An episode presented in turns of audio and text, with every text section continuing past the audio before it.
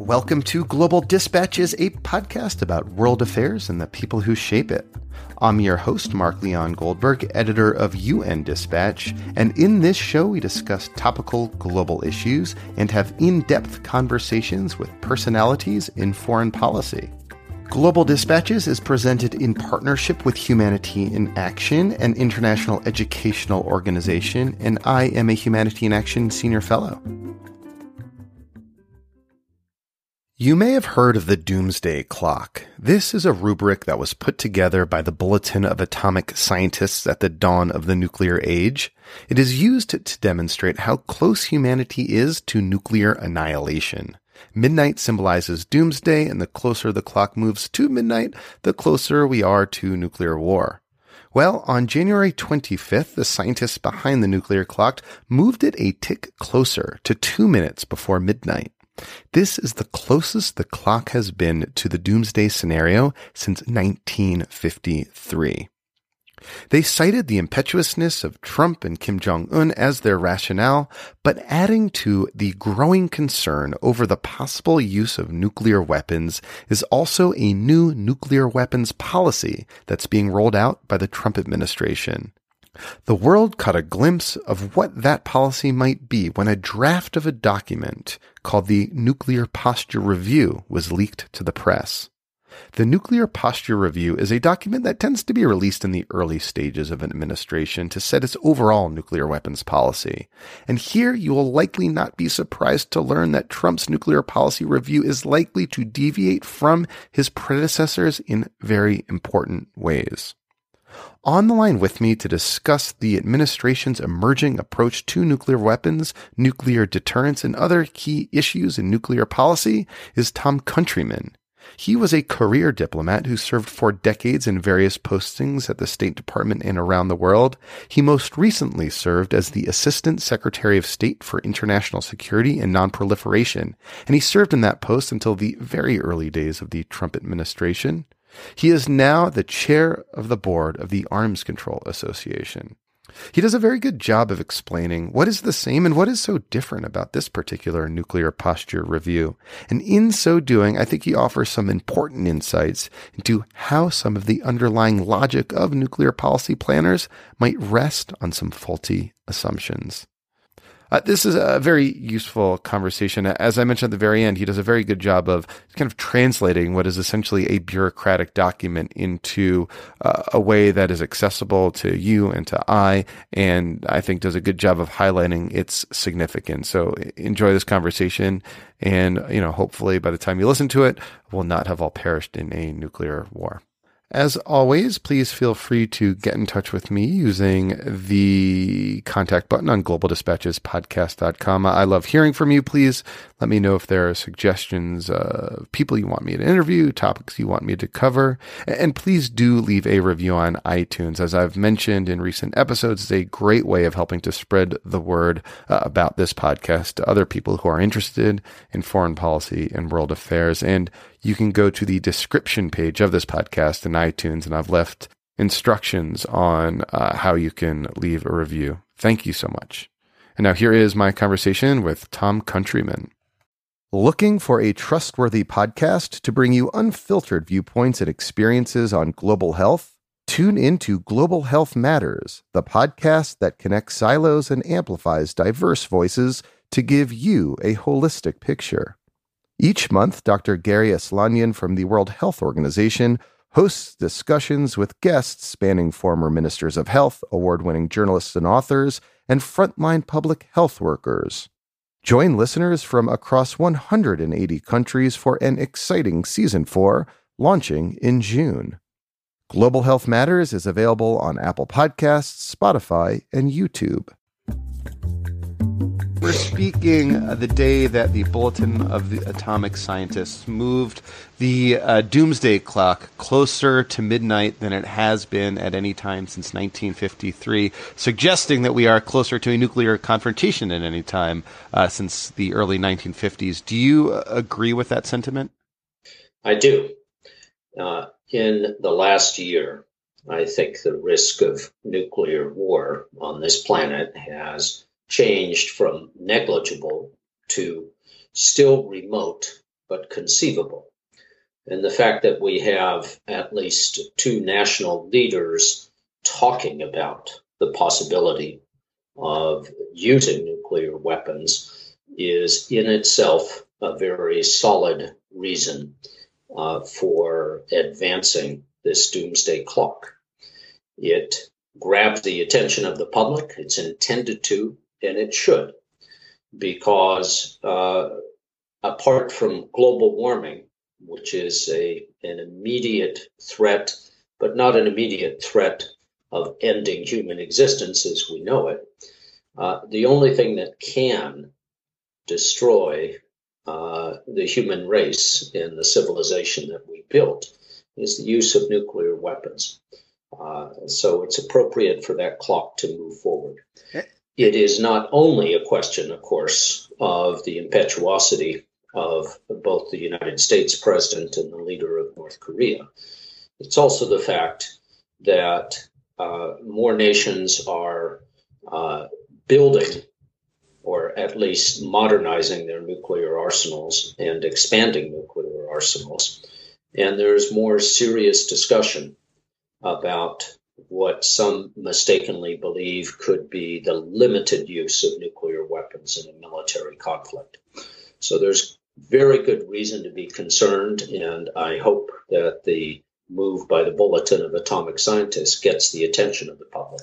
So, so it sort of boils down to the rhetoric that Trump has invoked, and that's been matched by Kim Jong Un. That um, you think uh, is is is is sufficient to bring us sort of closer to a nuclear confrontation than any time we have been since the the Cold War. Even closer, I should say, than we were during the Cuban Missile Crisis.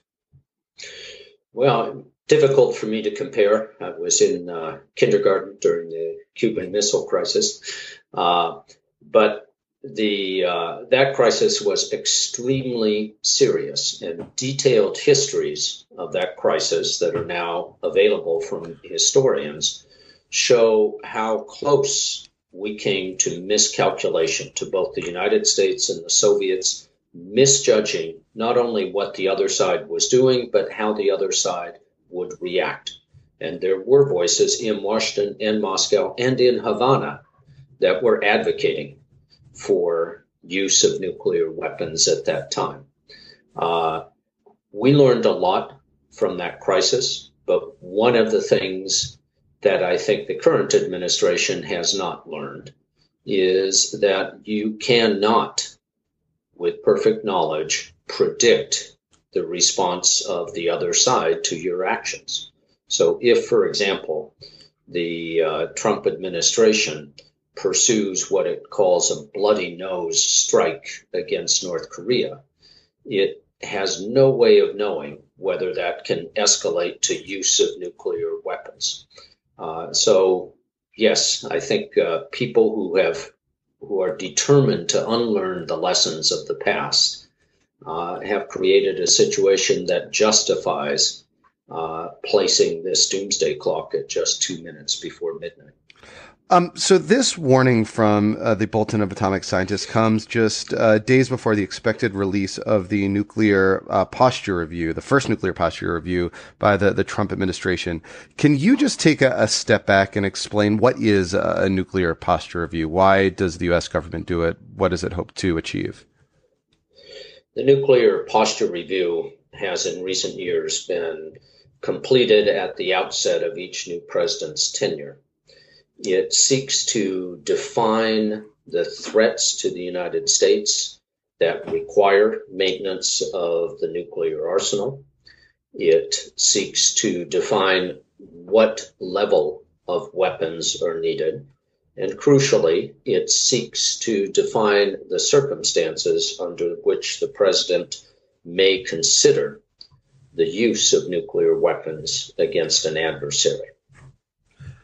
And and it's it's an exercise that the national security bureaucracy undergoes every four to eight years. Yeah, it's been done in 2010 under President Obama, 2002 under President George W. Bush, Uh, I'm not sure of the last one before that. So, uh, portions of uh, a, a, draft of this have, have already been uh, released and, and leaked, and so the sort of security community, the international security community, has you know had a chance to weigh in on what distinguishes this uh, nuclear posture review from the others, which is what I, I wanted to ask you. What what makes this one different? Well, of course, there are many similarities. Nuclear weapons policy does not change uh, overnight, even in Washington, even with a new president. But there are significant new additions and omissions in the draft document. I hope some of these are corrected before it is finalized by the White House. Uh, but if not, I'm very concerned about the direction it's taking. First, it breaks with a long-standing bipartisan effort to reduce the role and the number of nuclear weapons in the U.S. arsenal. So, how, how does it do that? Can you explain that? Well, it uh, two ways. First, it talks uh, about constructing new types of nuclear weapons. The United States has streamlined its arsenal from literally dozens of different nuclear weapons, one for every festive occasion, uh, down to a handful. But this proposes uh, building new weapons with new, uh, potentially new delivery systems. More importantly, it defines a wider range of circumstances under which the president could consider the use of nuclear weapons. President Obama, uh, in his nuclear posture review eight years ago, uh, defined the role of nuclear weapons as primarily being to deter the use of nuclear weapons by other countries.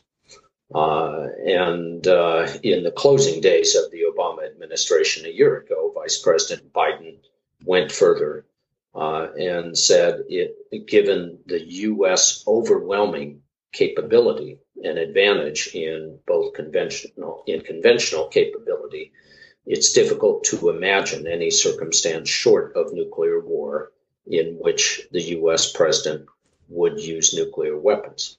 Now, the Trump administration is going in the opposite direction. It's breaking with the steady narrowing of those circumstances under which nuclear use could be contemplated and saying explicitly that the uh, the U.S. may use nuclear weapons uh, to counter new kinds of asymmetric threats, such as a massive and crippling cyber attack against the United States. Uh, the mere fact that this administration is thinking about how to use nuclear weapons in non nuclear scenarios brings us closer to their potential use.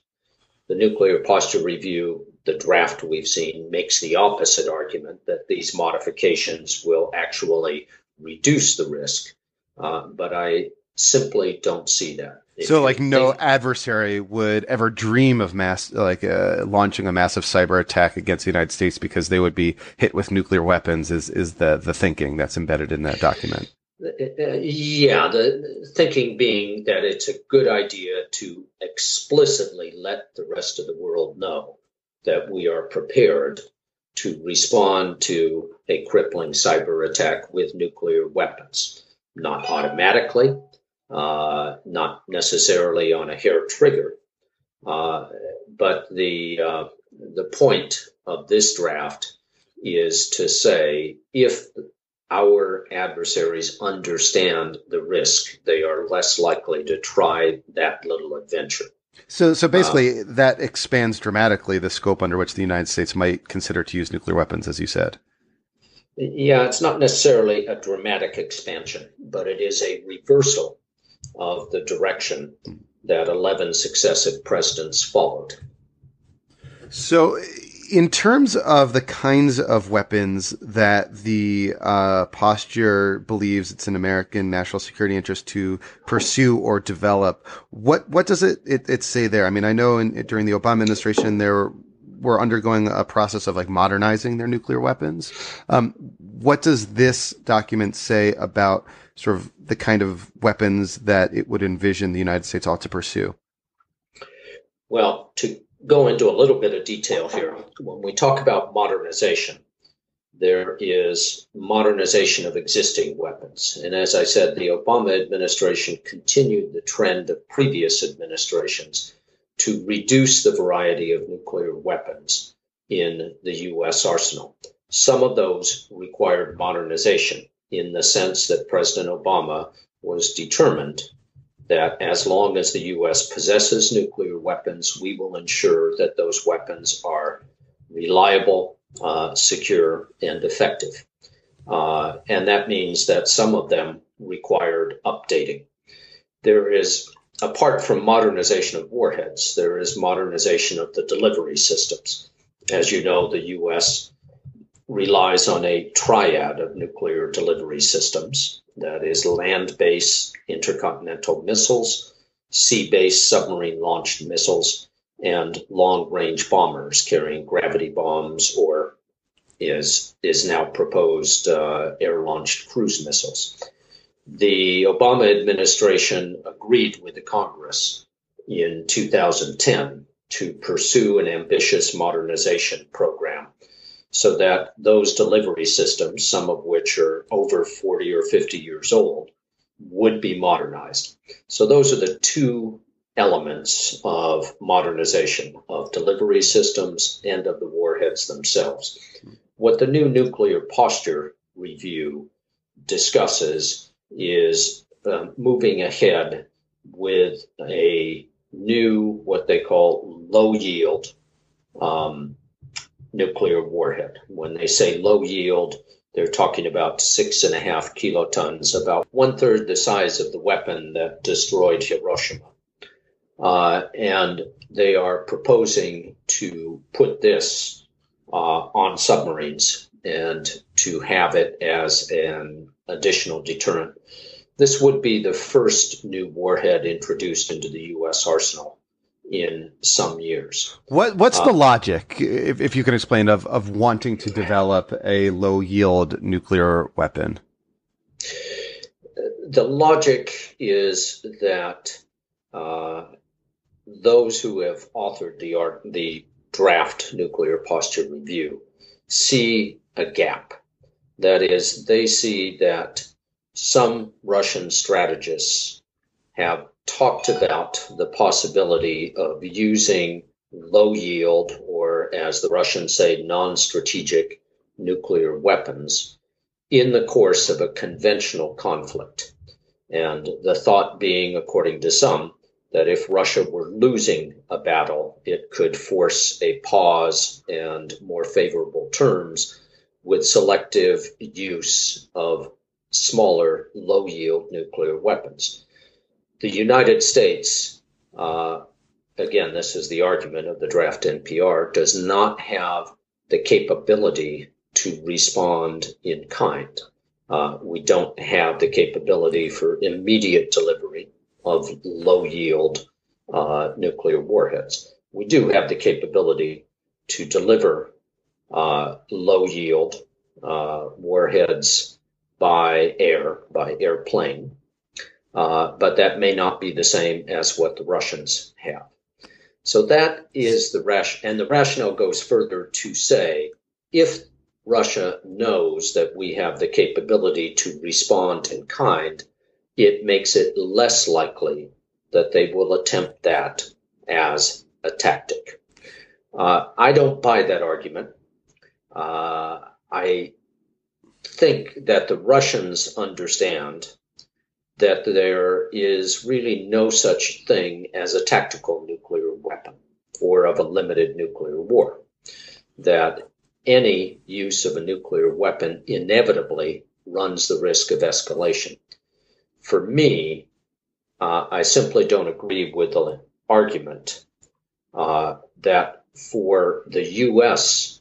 to have more options for uh, the illusory limited nuclear war makes that limited nuclear war less likely. We're falling back to the trap of imitating Moscow, no matter what stupid and dangerous thing Moscow was doing. That's so funny. I mean, that was my initial uh, thought when you described uh, the logic embedded in, in the report. That there is, it's just such like a harking to like you know 1970s Cold War logic.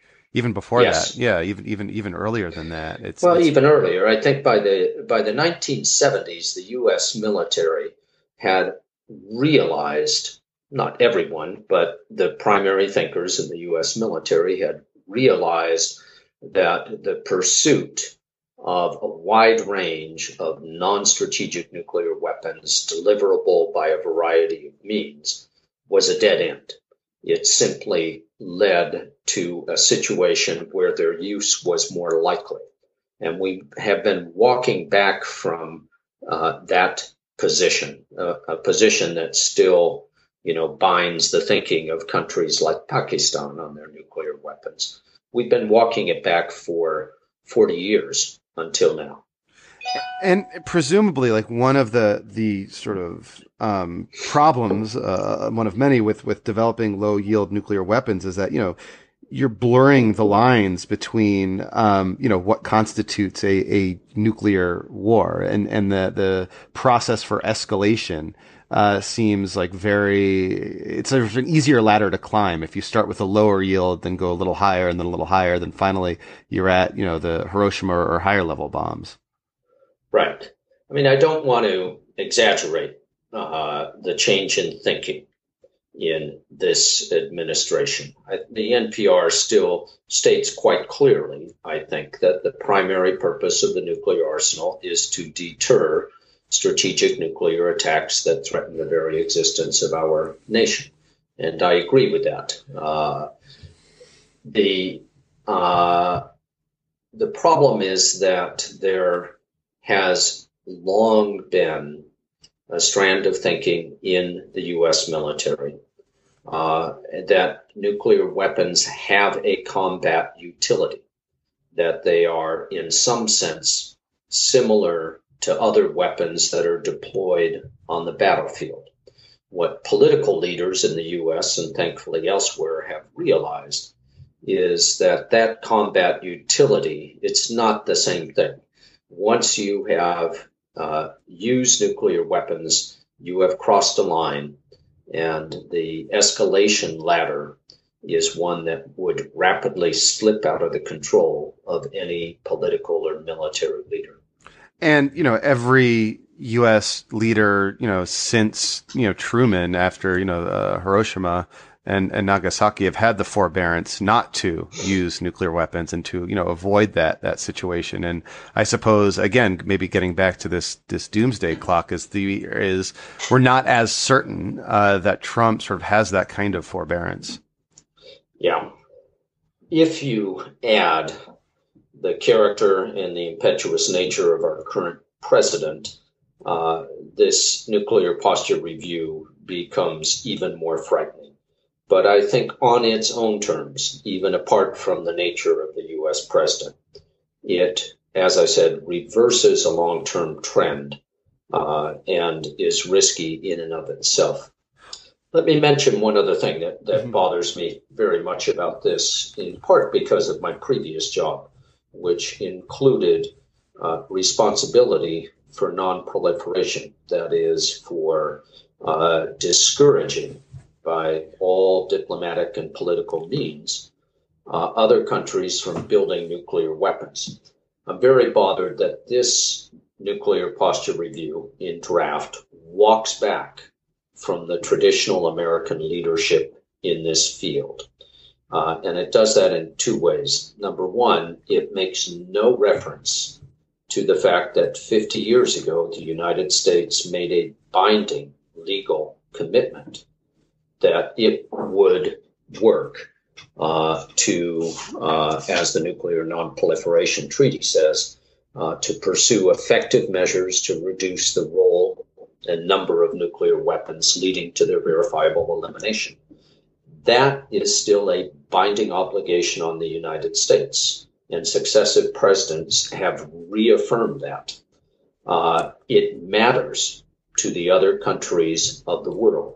That commitment is a cornerstone of the shared agreement among 180 plus nations to discourage everyone else from building nuclear weapons.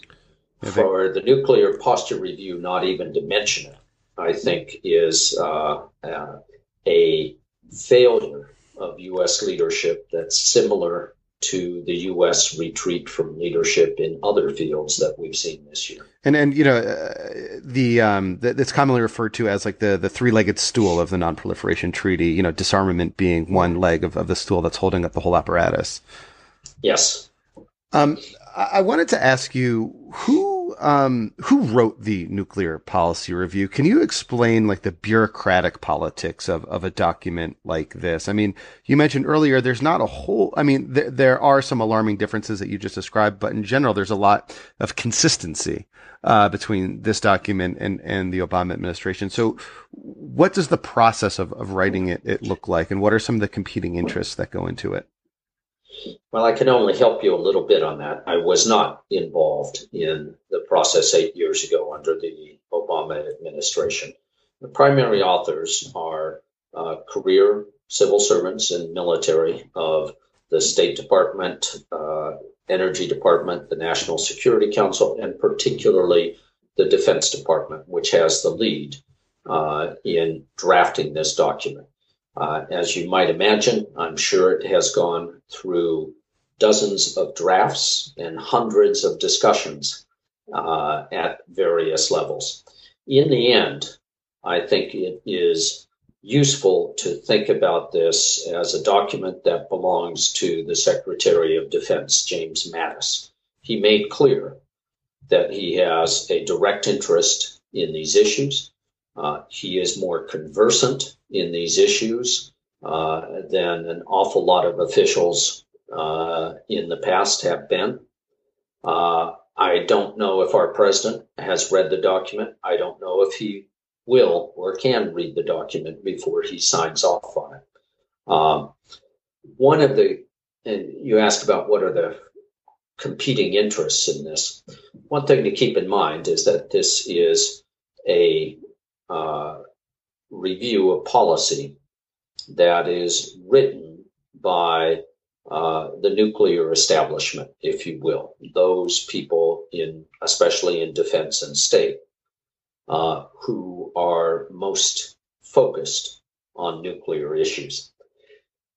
How you integrate this into a broader defense strategy, a broader national security strategy, is an issue for the Congress. And the Congress, as well as the Secretary of Defense, will have to weigh the very expensive proposals for new weapons and delivery systems contained in this nuclear posture review against all the other uh, military and national security needs that we have.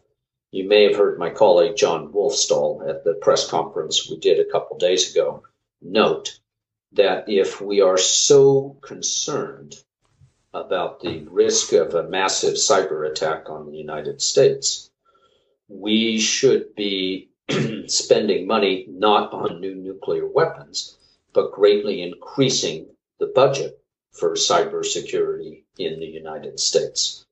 Those are the kind of trade offs that are not part of this review, but they are very much part of the policy and budget dialogue that Congress must now take up. Uh, well, Tom, thank you so much for your time. This was extremely clarifying. okay. Thank you. Yeah, I, I emphasize to everybody it is a complex, even esoteric topic, but it is not beyond the capability of the media and the public, and especially the Congress, to understand and debate it. So I thank you for making a contribution to that. Yeah, and, and it requires people like you to help translate like the, the bureaucratic speak of uh, these kinds of documents and, and, and also explain like the logic embedded in them in ways that are understandable, like you did with the low yield uh, nuclear weapon logic that uh, I thought I found very helpful and, and clarifying. So thank you. Thank you. Look uh, forward to hearing the podcast. All right. All right. Thank you all for listening. Thank you to Tom. That was helpful. You know, one of the recurring themes that I've come back to on the podcast over the past year since Trump's election has been the ways in which not only that he's deviated from, say, his predecessor or predecessors, but how some aspects of his administration are just total deviations uh, from just the traditional way of, of doing things and from kind of the traditional and conventional ways in which every other American president has you know, done something since the, you know, say, end of World War II. And this is, I think, one more example of that, or there are some examples of that in this nuclear posture review. Uh, please again do leave a review on iTunes. I so appreciate it, and thank you all who have already left reviews on iTunes. Of as as I have said before, it's a, it's a selfless act. You are helping other people discover the podcast, so I, I so appreciate it. We'll see you next time. Bye.